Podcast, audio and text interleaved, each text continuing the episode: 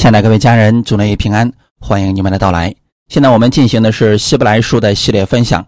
今天我们要看希伯来书第十章三十二到三十九节。我们分享的题目叫“不可丢弃勇敢的心”。先来做一个祷告，天父，感谢赞美你，感谢你带领我们再次回归到希伯来书，透过希伯来书，让我们系统的来认识你。借着这样的话语，让我们里面。无论遇到什么样的环境，我们对神有盼望、有信心，不让我们丢弃那勇敢的心。让我们把话语牢牢的记在心里边，把我们信仰扎根在你的话语上，使我们无论遇到什么样的风雨，我们都不至于摇动。借着今天的话语，加给我们力量，让我们更多的认识你。奉主耶稣的名祷告，阿门。希伯来书第十章三十二到三十九节，你们要追念往日蒙了光照以后所忍受大征战的各样苦难，一面被毁谤、遭患难，成了戏景，叫众人观看；一面陪伴那些受这样苦难的人，因为你们体恤了那些被捆锁的人，并且。你们的家业被人抢去，也甘心忍受，知道自己有更美长存的家业，所以你们不可丢弃勇敢的心，存这样的心必得大赏赐。你们必须忍耐，使你们行完了神的旨意，就可以得着所应许的。因为还有一点点时候，那要来的就来，并不迟延。只是一人必因信得生，他若退后，我心里就不喜欢他。我们却不是退后入沉沦的那等人，乃是有信心以致灵魂得救的人。阿门。作者在上面警告了那些被盗之人的危险之后，又劝勉希伯来信徒要追念。他们往日对神的那份热诚，以及在传福音、为主做见证的过程当中所受的苦难，这个时候他们应当更加勇敢前行。从今天我们本文所读的这段当中可以看出来，希伯来信徒曾经为主的缘故。付出了很大的代价，忍受过极大的逼迫。按照《使徒行传》所记载的，那是教会初期建立的时候，受到了犹太人，也就是律法之下的犹太人的极大的逼迫，许多的信徒因此而殉道了。你包括斯提凡，还有很多不知名的。为主的名都殉道了，那这些都是希伯来信徒所遭遇的事情。但是到了写这封信的时候，他们中间已经有许多人信心开始摇动，甚至有些人开始冷淡退后了。我们信主，能保持对主一直有信心和盼望的人。真的不算太多，好些人都是有一个极其热情的开始，走了几步之后坚持不了了，退后了；还有的人可能走了一半哎，坚持不了了，退后了。我们所说的退后，不是他不信了，而是他不再去为主传福音去服侍了。这是他们遇到了问题。信心动摇了，在真道上开始疲倦灰心，或许是他们自己遇到的困难压力太大，又或许环境太过糟糕。有些人开始隐藏自己，开始不再为主去传福音。因为到初代教会再往后走的时候，我们可以看出来，只要你说你是信耶稣的。只要你说你要传耶稣基督的真道，那都是有生命危险的。当你看到身边的人前赴后继，很多人都倒下了，很多人都被抓了，这个时候，确实很多人信心会摇动的。再加上还有一些离弃真理的人，对他们的逼迫，这些人一直在恐吓他们，这一系列的危险都在警告他们。示意着他们退后，在这个时候怎么办呢？所以作者面对这样的一群信徒，劝勉他们要持守那勇敢的心，不要丢弃了那勇敢的心，要坚守所信的，一直到底，要追想往日。那为主献上的热情，往日就是指过去的事情。那过去希伯来信徒确实为耶稣的缘故，可以抛家舍业，可以付上自己的生命。这个时间过去已经很久了，所以作者让他们追忆往日那份爱心和热情。很多人都是刚刚蒙恩得救的时候，热情很大。到后来的时候，随着认识主的时间越来越长，哎，慢慢的没有那么大的爱心和热心了。基本上每个信徒都有这样一个过程。你比如说，很多人。参加学习或者参加培训什么，一开始可能热情很高、很积极的，但是慢慢你发现一年两年之后，很多人因为自身的缘故，开始渐渐的退后了。我们不是说这些人不好，只是说呢，我们不要丢弃了起初的那份对主的爱心。肯定很多人他遇到了自己所面临到的压力和困难。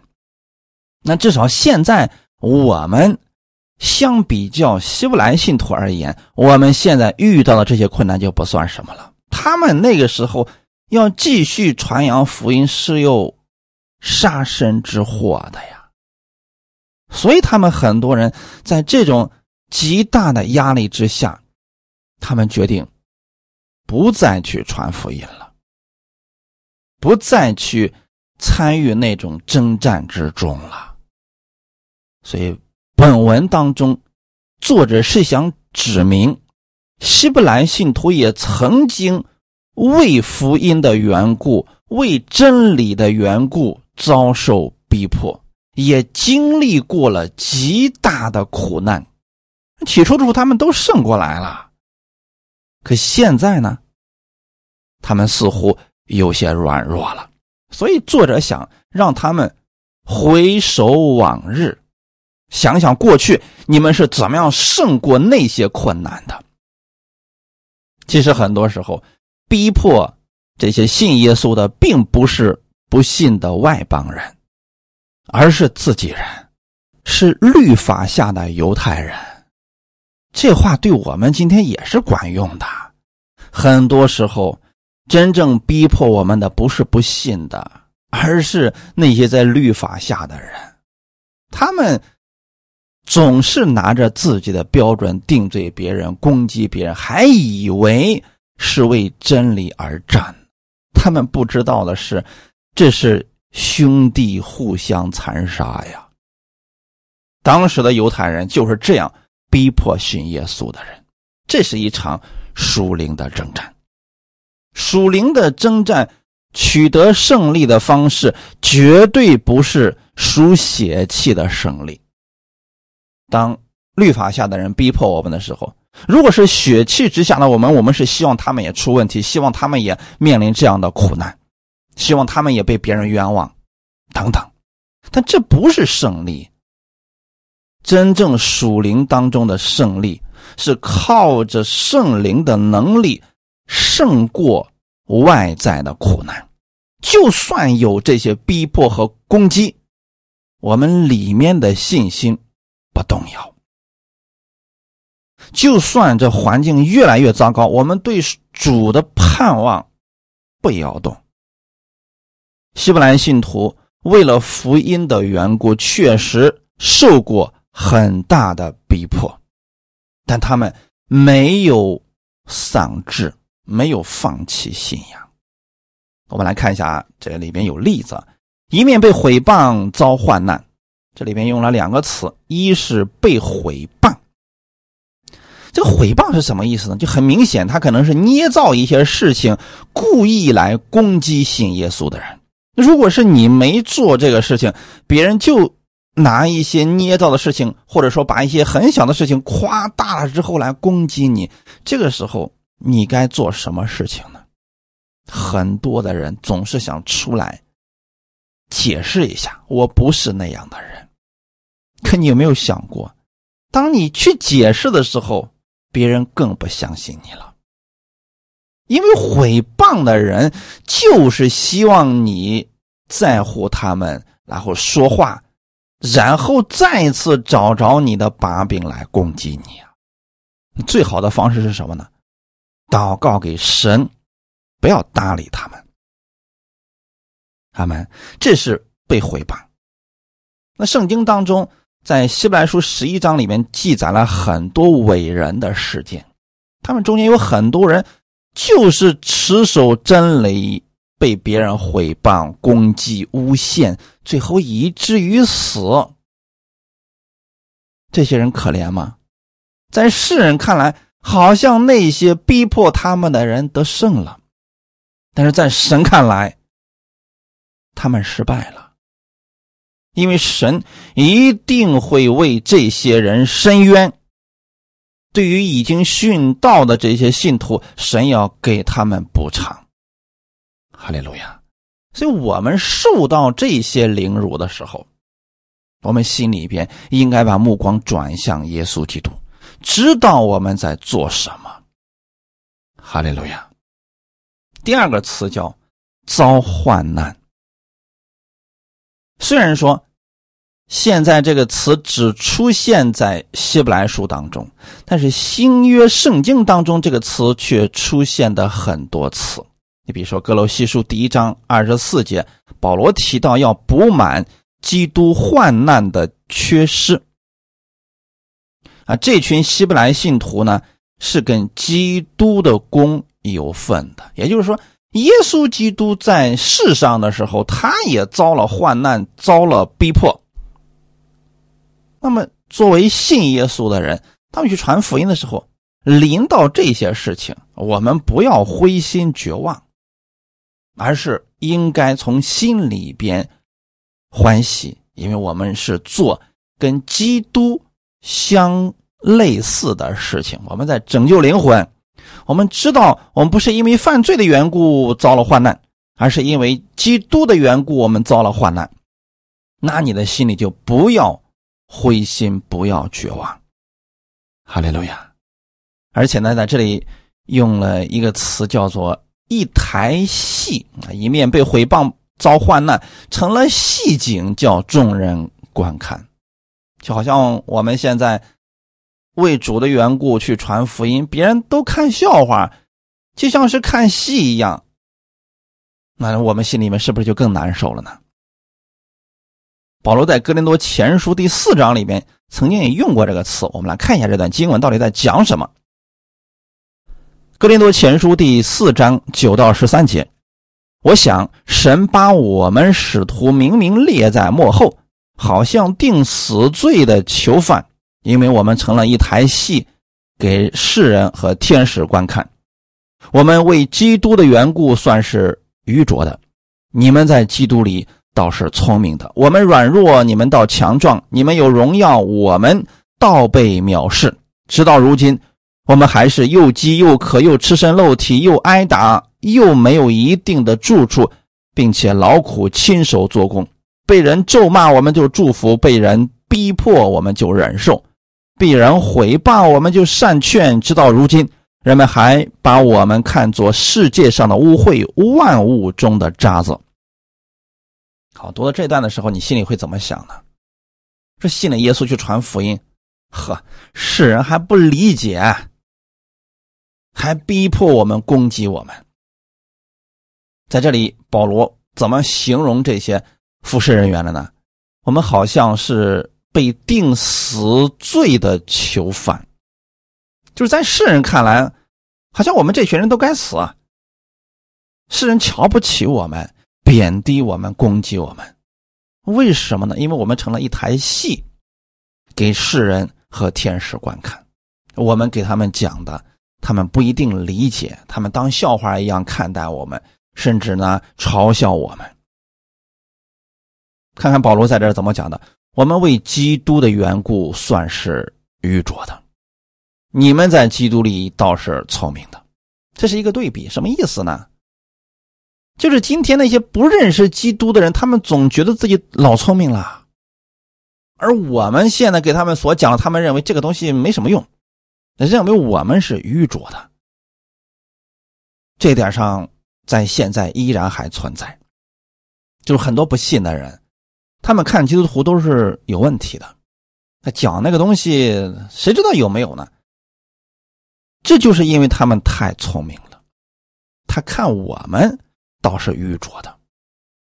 我们软弱，你们倒强壮；你们有荣耀，我们倒被藐视。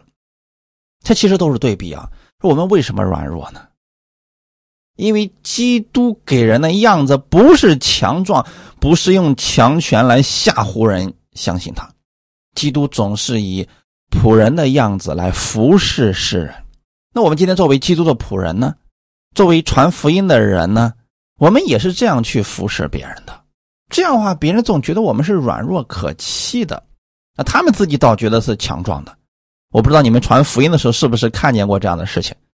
好像我们传福音是低声下气的，哎，求着别人信耶稣一样。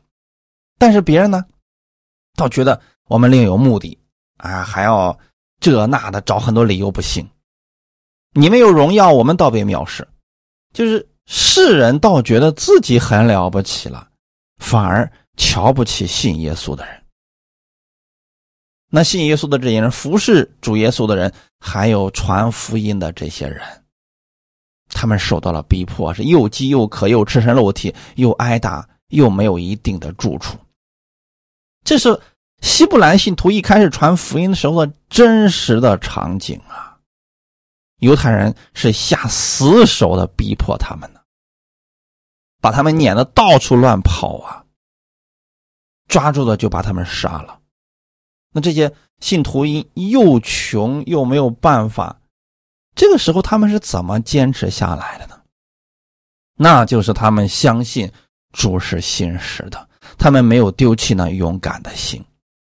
在这种极度艰难的条件之下，他们亲手做工、劳苦来维持生计之余，依然去传福音。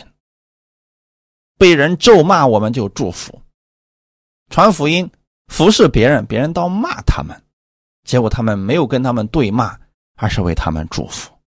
被人逼迫，我们就忍受；当别人逼迫他们的时候，他们没有。起来为自己伸冤，而是忍受把这些事情祷告给主。被人毁谤，我们就善劝。毁谤就是恶意的攻击啊，等等。哎，我们呢，劝他们要有良善的心，不是跟他们去针锋相对的。就算是这样，人们还是把。传福音的这些人看作是世界上的污秽万物中的渣子，就毫无价值。那如果传福音、服侍耶稣是这样的情况，人还能坚持下去吗？起初啊，在《使徒行传》里面记载的那些信耶稣的人，他们即便遇到了这么大的攻击，他们依然还是。满怀热情的去传福音，他们胜过了那一波的逼迫和患难，而这一切在世人和天使看来就像是一台戏一样，而那些信耶稣的人都是参与到这戏中的人。今天的我们也是如此呀。世人和天使看我们就像看戏一样，但你是主角，你可以使用耶稣之名胜过你所遇到的各样患难。若是为基督的缘故，你被人毁谤了，不要灰心退后，因为基督如何，你也要如何。过去基督被人毁谤，后来神把他高举，你也要如此的。基督在死而复活之后，已经胜过了这个世界，今天他就住在你的里边。所以要时刻将你的目光转向复活的耶稣基督。哈利路亚！只有这样，我们才能胜过当下所遇到的环境啊！否则，人如果说一直盯着自己的环境，那真的就会软弱，就会冷淡的呀。看下一句，一面陪伴那些受这样苦难的人。这是基督徒需要有团契生活的原因之一。大家可以想象看，如果说大逼迫临到信徒身上了，大家四散而逃，都不互相连接了，这个时候软弱了，他真的会越来越软弱，真的站不起来，他就冷却退后了。但如果说，大家在这种极端的环境之下，依然能够彼此相爱、彼此鼓励、彼此劝勉，这个时候团契就起到了极大的作用，因为让我们可以患难与共了，让我们可以在一起彼此安慰了。这就是我们对待那些在患难当中的信徒的一个最重要的方式。就是当我们看到我们身边的人，有的人遇到患难了，遇到攻击了，遇到毁谤了等等，这个时候，如果他的身边有人能够安慰他、陪伴他，这就是对他最大的安慰了。哈利路亚！所以这是最深一层的团契生活所带来的作用越是环境不好的时候，我们。弟兄姊妹之间更应该彼此同心，彼此相爱。哈利路亚！大家想想看，如果说外面的人、不信的人、律法下的人都开始不断的攻击我们，而我们内部的人又互相攻击，那你说这个时候信徒们的盼望在哪里呀？所以弟兄姊妹，你身边如果有人总是挑起事端，说这个不好，说那个不好。远离这样的人吧，因为在幕后的日子当中呢，各种患难逼迫会不断的临近到信徒的身上。我们需要的是能跟我们同心的人一起面对患难，共同胜过这些。而胜过这些的方式，就是我们要对基督有相同的认知，在基督里彼此相爱，互相劝勉。阿门。因为在苦难当中的人很软弱，他特别希望身边能有理解他的人陪伴在身边，鼓励他。只有这样，他才能够重新站立起来呀。那团契生活的特点是什么呢？啊，如果有一个人软弱了，其他的人大家一起安慰他，一起帮助他站立起来，这样就好了。这团契生活就起到作用了呀。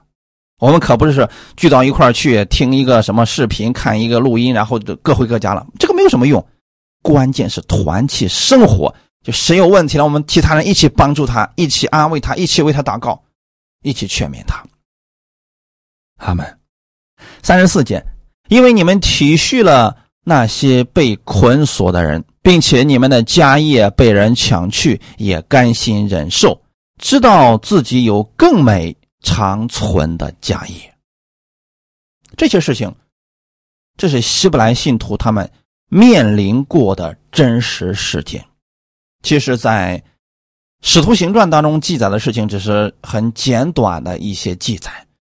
事实当中所发生的事情，比那些记载的更加的残酷。其中就有律法下的这些犹太人。逼迫信耶稣的人，抢去他们的一切，把他们赶离自己的家园。这些可不是不信的人干的啊，都是律法之下的人所做的真实事情而这些人为了信主的缘故，家业被人抢去，变成了一无所有的穷人，生活也受到了威胁。但是他们即便是在这样糟糕的环境之下，他们依然没有埋怨主为什么不为他们伸冤。这个时候，我们真的可以看出来，这些信主的人是真有信心。他们信主不是为了求今世的好处，而是真的为了得着基督，为了完成基督的大使命。他们倒愿意舍弃掉今世的财富，也为了持守这份真理。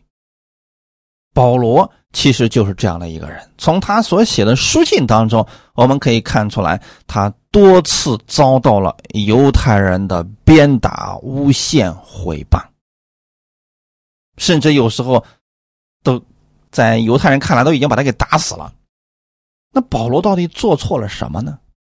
他就是去传耶稣基督的福音，那犹太人不接受，就这样下死手啊。而这个时期还是挺漫长的一段时期呀，许多的信耶稣的人都遭遇到了和保罗一样的情况。这个在初代教会的时候非常的常见。那如果我们看到周围的人都是这样的一个结局的时候，你心里面会不会摇动的？会不会觉得自己是信错了呢？如果这个时候信耶稣的人再次回归到律法之下去遵守摩西的律法，他们就不会有这些逼迫了。那如果是你，你又该如何选择呢？是持守现在的，继续受逼迫、受毁谤，还是放弃现在的，回归到过去摩西的律法之下呢？基督徒常常因为跟这些犹太人的理念不同。而受到当权者的无端逼迫，甚至有牢狱之灾。在这段经文当中，我们可以看出来了，基督徒的家业被别人抢夺去了，他们也没有说去要回来，因为人家肯定是有条件的，说你放弃现在信耶稣，你回归到摩西律法之下，我们就把这个东西还给你。知道没办法谈妥，所以他们不去要这些了。他们甘心忍受失去的这一切，这说明了什么呢？他们在灵里的生命是成熟的，因为他们的态度证明了他们知道自己所信的是谁，在这样的损失当中仍然能保持喜乐的心，这太不容易了。所以当时希伯来的信徒真的，他们遇到了比我们。想象要难十倍的情况呀！他们为什么他们能这样呢？因为他们知道自己有更美的家业，是神给他预留好的，那个是更有价值的。他们他们是积攒财宝在天上呀！所以弟兄姊妹。当我们看到这些的时候，我们心里边是不是对这些信耶稣的人、传福音的人更加的敬佩了呢？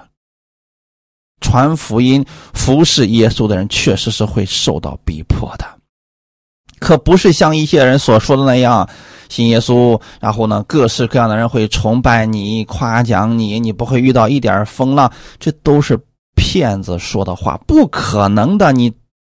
仔细去看看圣经当中那些为主做见证的人，如果你传的是真理，是可以让人得生命的，魔鬼怎么可能放过你呢？当然了，我们所说的这个事情，他不是说信耶稣传福音就一定会受逼迫啊，享福的就不是从神而来，不是这个意思。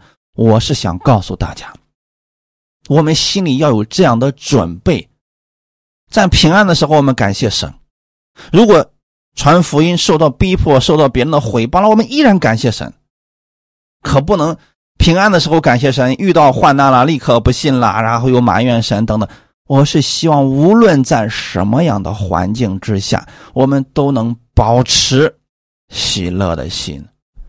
这是希伯来信徒一开始给我们做的榜样他们因为他们的目光在天上，他们也知道神给他们预留的这个家业是长存的，所以才能在地上的这个家业失去的时候，他们没有拼上一切性命去夺回，因为知道也夺不回啊，知道是要不回来的，所以他们放弃了，他们把目光放在了天上，他们知道自己有更好的家业。阿门。这个可不是精神寄托，不是自我安慰，而是真实的。因为神不会骗我们。你在地上为基督的缘故失去了家业，神要给你百倍的祝福。这是过去希伯来信徒他们做过的事情，但是随着时间的流逝，希伯来的信徒这些勇敢越来越少了。他们现在很多的人不像往日那么的勇敢为主献上了。按理来讲啊，信主的年数越多，他们的信心应该更增大，应该比起初的时候更好才对。但事实却相反，随着他们信主的时间越来越长，他们反而失去了勇敢的心。这个其实就是我们人的软弱所在呀。你说你一时有爱心、有热心，做一件事情，这个几乎人人都可以做得到。但如果让你能够持守一分爱心十年、二十年，有几个人能做到呢？就像我们起初传福音的时候，有一些人我们在一起就聊过，说现在你别看大家都热火朝天的、积极的为主做见证，我们。过十年再看看，还有多少人依然在做着这个事情？那这十多年以来，我真的看到了身边有太多的人放弃了服饰，回到世界当中去了，或者说不再跟随了。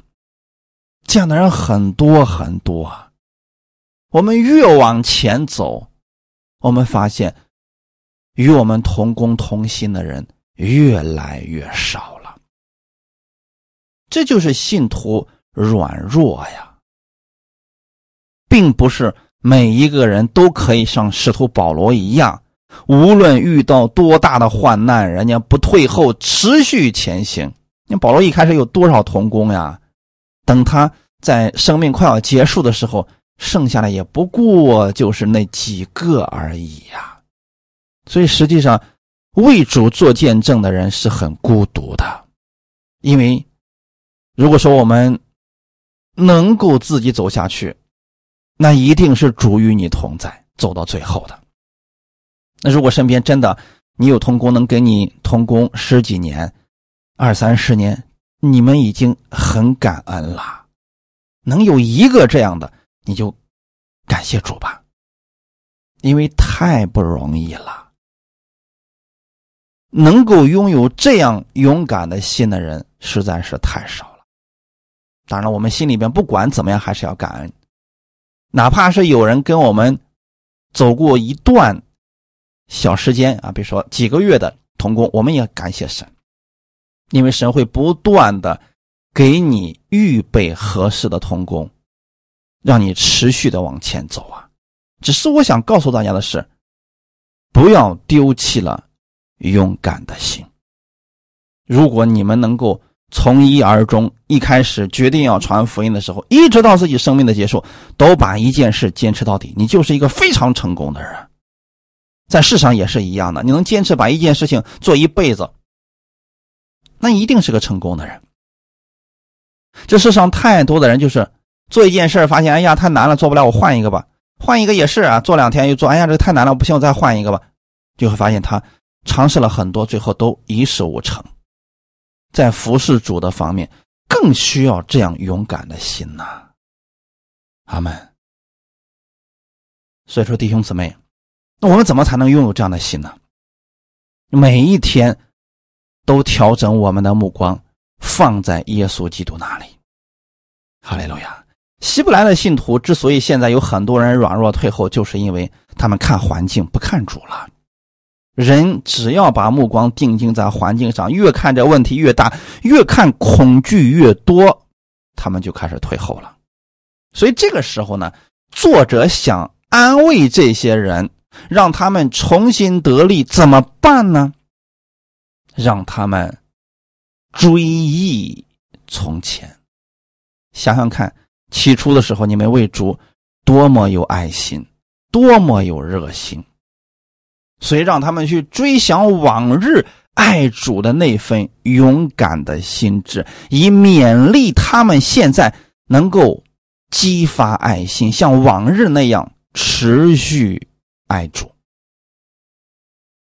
三十六节，你们必须忍耐，使你们行完了神的旨意，就可以得着所应许的。你们必须忍耐，这什么意思呢？就是说，今天我们拥有勇敢的心，我们说我们对主认识越来越多，其中结出来的一个果子就是忍耐。因为很多时候吧，我们发现，我们越为主做见证，这个逼迫就越大。这是什么情况？因为魔鬼着急啦。我们越希望环境好点，没想到环境越来越糟糕。那是因为魔鬼着急了，那是他最后的挣扎呀。你们可知，在耶稣基督再来之前，魔鬼一定会做最后最激烈的反抗，因为那是他最后的时间了。这个时候我们怎么办呢？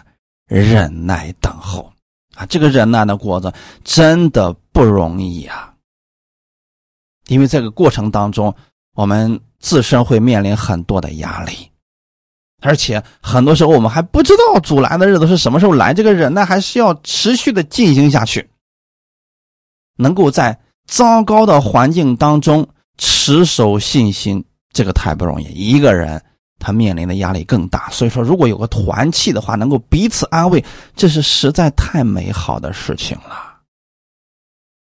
所以在这里呢，作者是希望希伯来信徒你们一定要忍耐，使你们行完了神的旨意，就可以得着所应许的。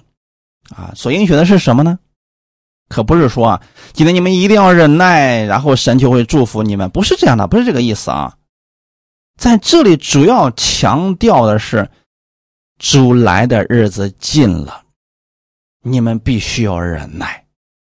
当神完成了他们的旨意，那神的旨意是什么呢？福音传到地极嘛。只要福音传到地极，耶稣就来了呀。那在传福音的过程当中，信徒们就会受到逼迫，受到毁谤，这个时候就需要忍耐呀。忍耐着把福音传到地极，这样神的旨意就完成了。所以这个旨意一定是信徒来做。你不要主啊，我什么都不想干了，现在太痛苦了，你自己去传福音了吗？这个不对啊，这是人的本分。要想快点结束这些苦难，就是迅速的去传福音，把福音传到地极，神的旨意完成了，我们就可以得着所应许的，就是主耶稣就来了呀。阿门。可现在，希伯兰信徒的情况是什么呢？他们没有了往日的勇敢的心，很多人不再传福音了，没有盼望了。当时的希伯来信徒在信仰和生活上受到了极大的试探。当人没有勇敢的心，没有忍耐和盼望的时候。所有的一切都会变成苦难，他们也没有能力胜过呀。所以作者才告诉他要忍耐，要忍耐。使徒保罗在《使徒行传》十四章二十二节也说过：“说我们进入神的国，必须经历许多艰难。”保罗在传福音的时候遇到了许多逼迫和患难。这里所说的进入神的国，并不是指得救。啊，不是说我们得救的时候要经历很多的艰难，不是这个啊。得救你信就得着了，所以这个很简单了。这里所说的进入神的国，是指传福音的时候，让耶稣在你心中居首位，你就会受到其他人的逼迫和攻击，但是忍耐到底的人会有大赏赐啊。阿门。使你们行完了神的旨意，就可以得着神所应许的。这里的应许啊，再次强调一下，不是指生活当中的祝福，而是指三十七节所说的，因为还有一点点的时候，那要来的就来，并不迟延，是这个应许啊。我们都在等候着这个日子的到来。为什么？这是我们最大的盼望啊！因为主耶稣没来，我们就要在世上不断的去传福音，就会遇到逼迫和攻击。但是，当神的旨意完成了，我们就不需要再等候了呀。所以说，现在所有信耶稣的人都在期盼着耶稣基督第二次再来，而神。也在期待的这个日子呀，这个的日子怎么才能来到呢？还是刚才我们所强调的，福音要传遍地极呀。那在这个过程当中，我们所受的苦难就是暂时的苦难。那些逼迫你的人，让他们再蹦跶几天吧。等主来了，他必要报应那些人。按照他们的行为来审判他们，而艺人为主传福音的这些人必得大赏赐。哈利路亚，感谢主啊！关于耶稣基督再来的应许，这是我们每一个信徒现在都在期盼的事情。但在期盼的过程当中，我们要忍耐等候。这个忍耐不是痛苦的忍耐，而是带着积极的盼望，就像农夫种下种子，期待丰收是一样的。虽然过程当中可能会有严冬，可能会有炎热的夏天，但这个过程不是痛苦的过程，因为植物需要这些呀。我们现在之所以忍耐等候，是因为还有很多的灵魂没有得救啊，他们需要福音呢。阿门。等把福音传到地极的时候，那么主就来了。现在只不过是还有一点点时候了，我们都快要见着耶稣基督第二次降临了。如果你觉得这个日子很短了，觉得主来的日子非常的近了，你心里边就会重燃信心。这个时候，我们弟兄姊妹之间。更需要彼此劝勉，我们要对将来的事情充满盼望。只有当人觉得主不会来了，或者觉得主把我丢弃了，他就会因着苦难而灰心呐。但我们不是这样的，任何时候你要相信主跟你的应许是一定会实现的，他说过的话一定会实现的。阿门。三十八节到三十九节，只是一人必因信得生。他若退后，我心里就不喜欢他。我们却不是退后入沉沦的那等人，乃是有信心以致灵魂得救的人。一人必因信得生，这是指我们得救的确据所在。我们今天成为神的。儿女成为义人，是因着信耶稣。信耶稣的什么呢？信耶稣在十字架上为我们的罪流血牺牲，三天后从死里复活。因着他流出宝血，我们所有的罪都被赦免了。因着耶稣从死里复活，我们被称义了。这些事情已经成为了一个事实。那这个事实怎么安慰我们呢？就是当我们信徒在。传福音、服侍主的过程当中，你受苦了、受冤枉了、受到委屈了，你想想这些事情将会是你最大的安慰。耶稣在世的时候也是受过了这样的待遇，他没有做错事，他也没有犯过罪，更没有坑过别人，他都受到了这样的待遇，更何况是我们呢？我们是基督的门徒呀！世人恨我们，不是因为我们做错了什么事情。那是因为我们信了耶稣，他们只不过是上了魔鬼的当，成为了魔鬼的爪牙而已呀。所以你越持守真理，确实魔鬼会攻击你，这是个事实。但我们靠着什么能胜过呢？靠着从神而来的信心，靠着你是神的儿女，一定会胜过这些患难的。哈利路亚！因为神所赐给我们的生命，神要给我们的赏赐，没有人能夺去啊。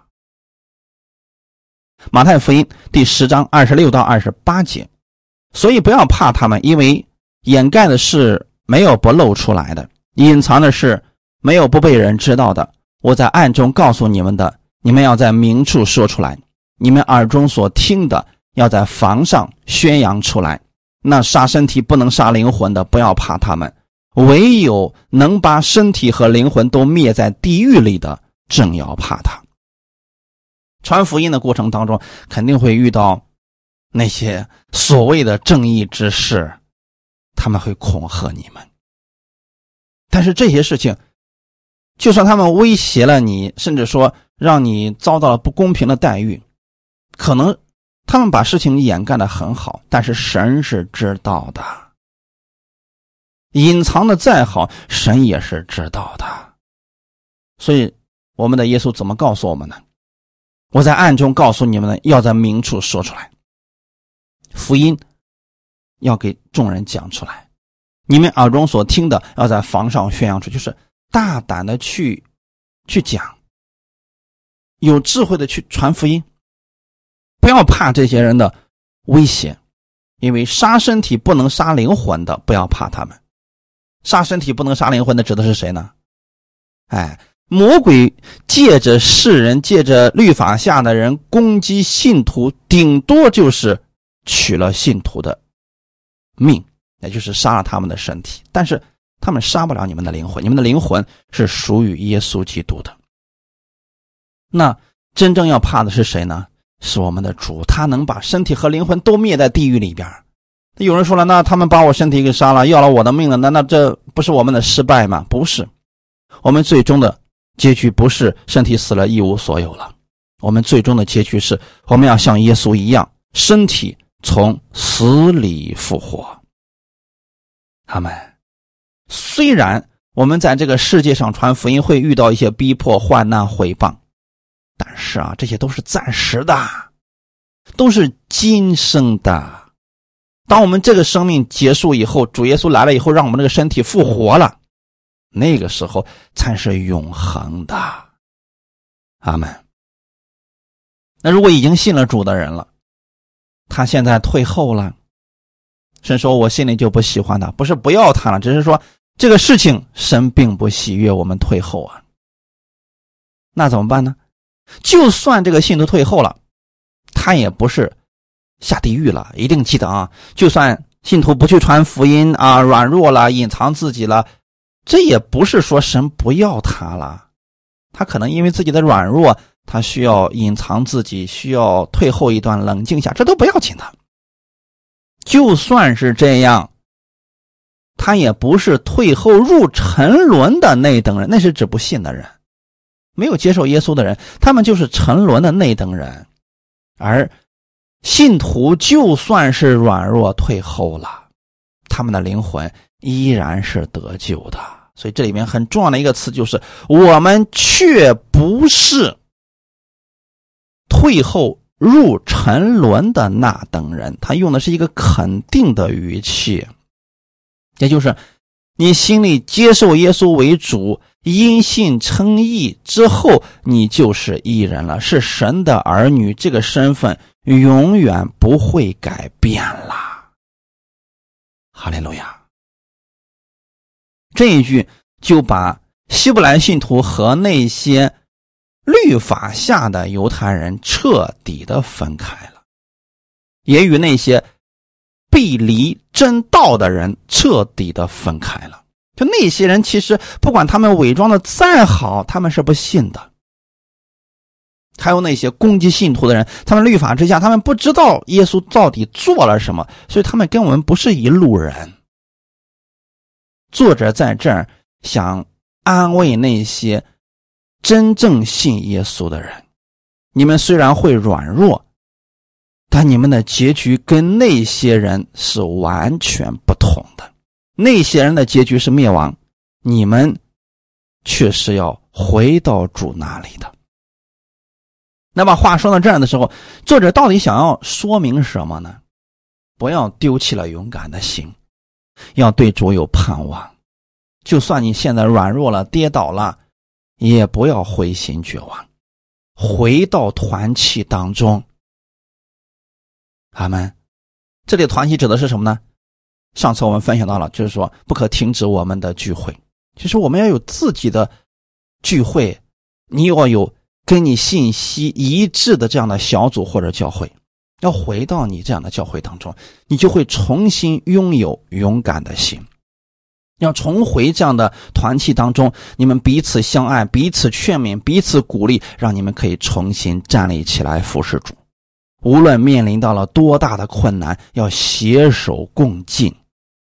哈利路亚！可不是回到律法团契当中去，然后大家彼此定罪，其他人彼此攻击，这个毫无意义的。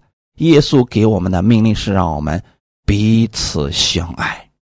越是在末了的日子，越是在耶稣基督再来之前的那一段日子当中，我们更需要彼此安慰、彼此相爱的。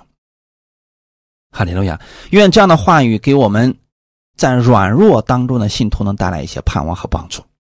哈利路亚！耶稣爱你们，我们一起来祷告。天父，感谢赞美你。谢谢你把这样的话语赐给我们，让我们知道在信耶稣传福音的过程当中，我们会遇到魔鬼的试探和攻击，但我们是属于耶稣基督的人，我们的生命是属于你的。哈利路亚！谢谢你这样的爱我们，给了我们确定的盼望。在耶稣基督第二次再来之前的这段日子当中，我们愿意持守真理而生活。请你给我们安排合适的同工，让我们能够彼此劝勉、彼此相爱、彼此鼓励。哈利路亚！感谢赞美主。我们知道我们在团体当中可以有这样的安慰和帮助。感谢赞美你，让我在世界上能找到这样的团契。感谢主，一切荣耀都归给你。奉主耶稣的名祷告，阿门。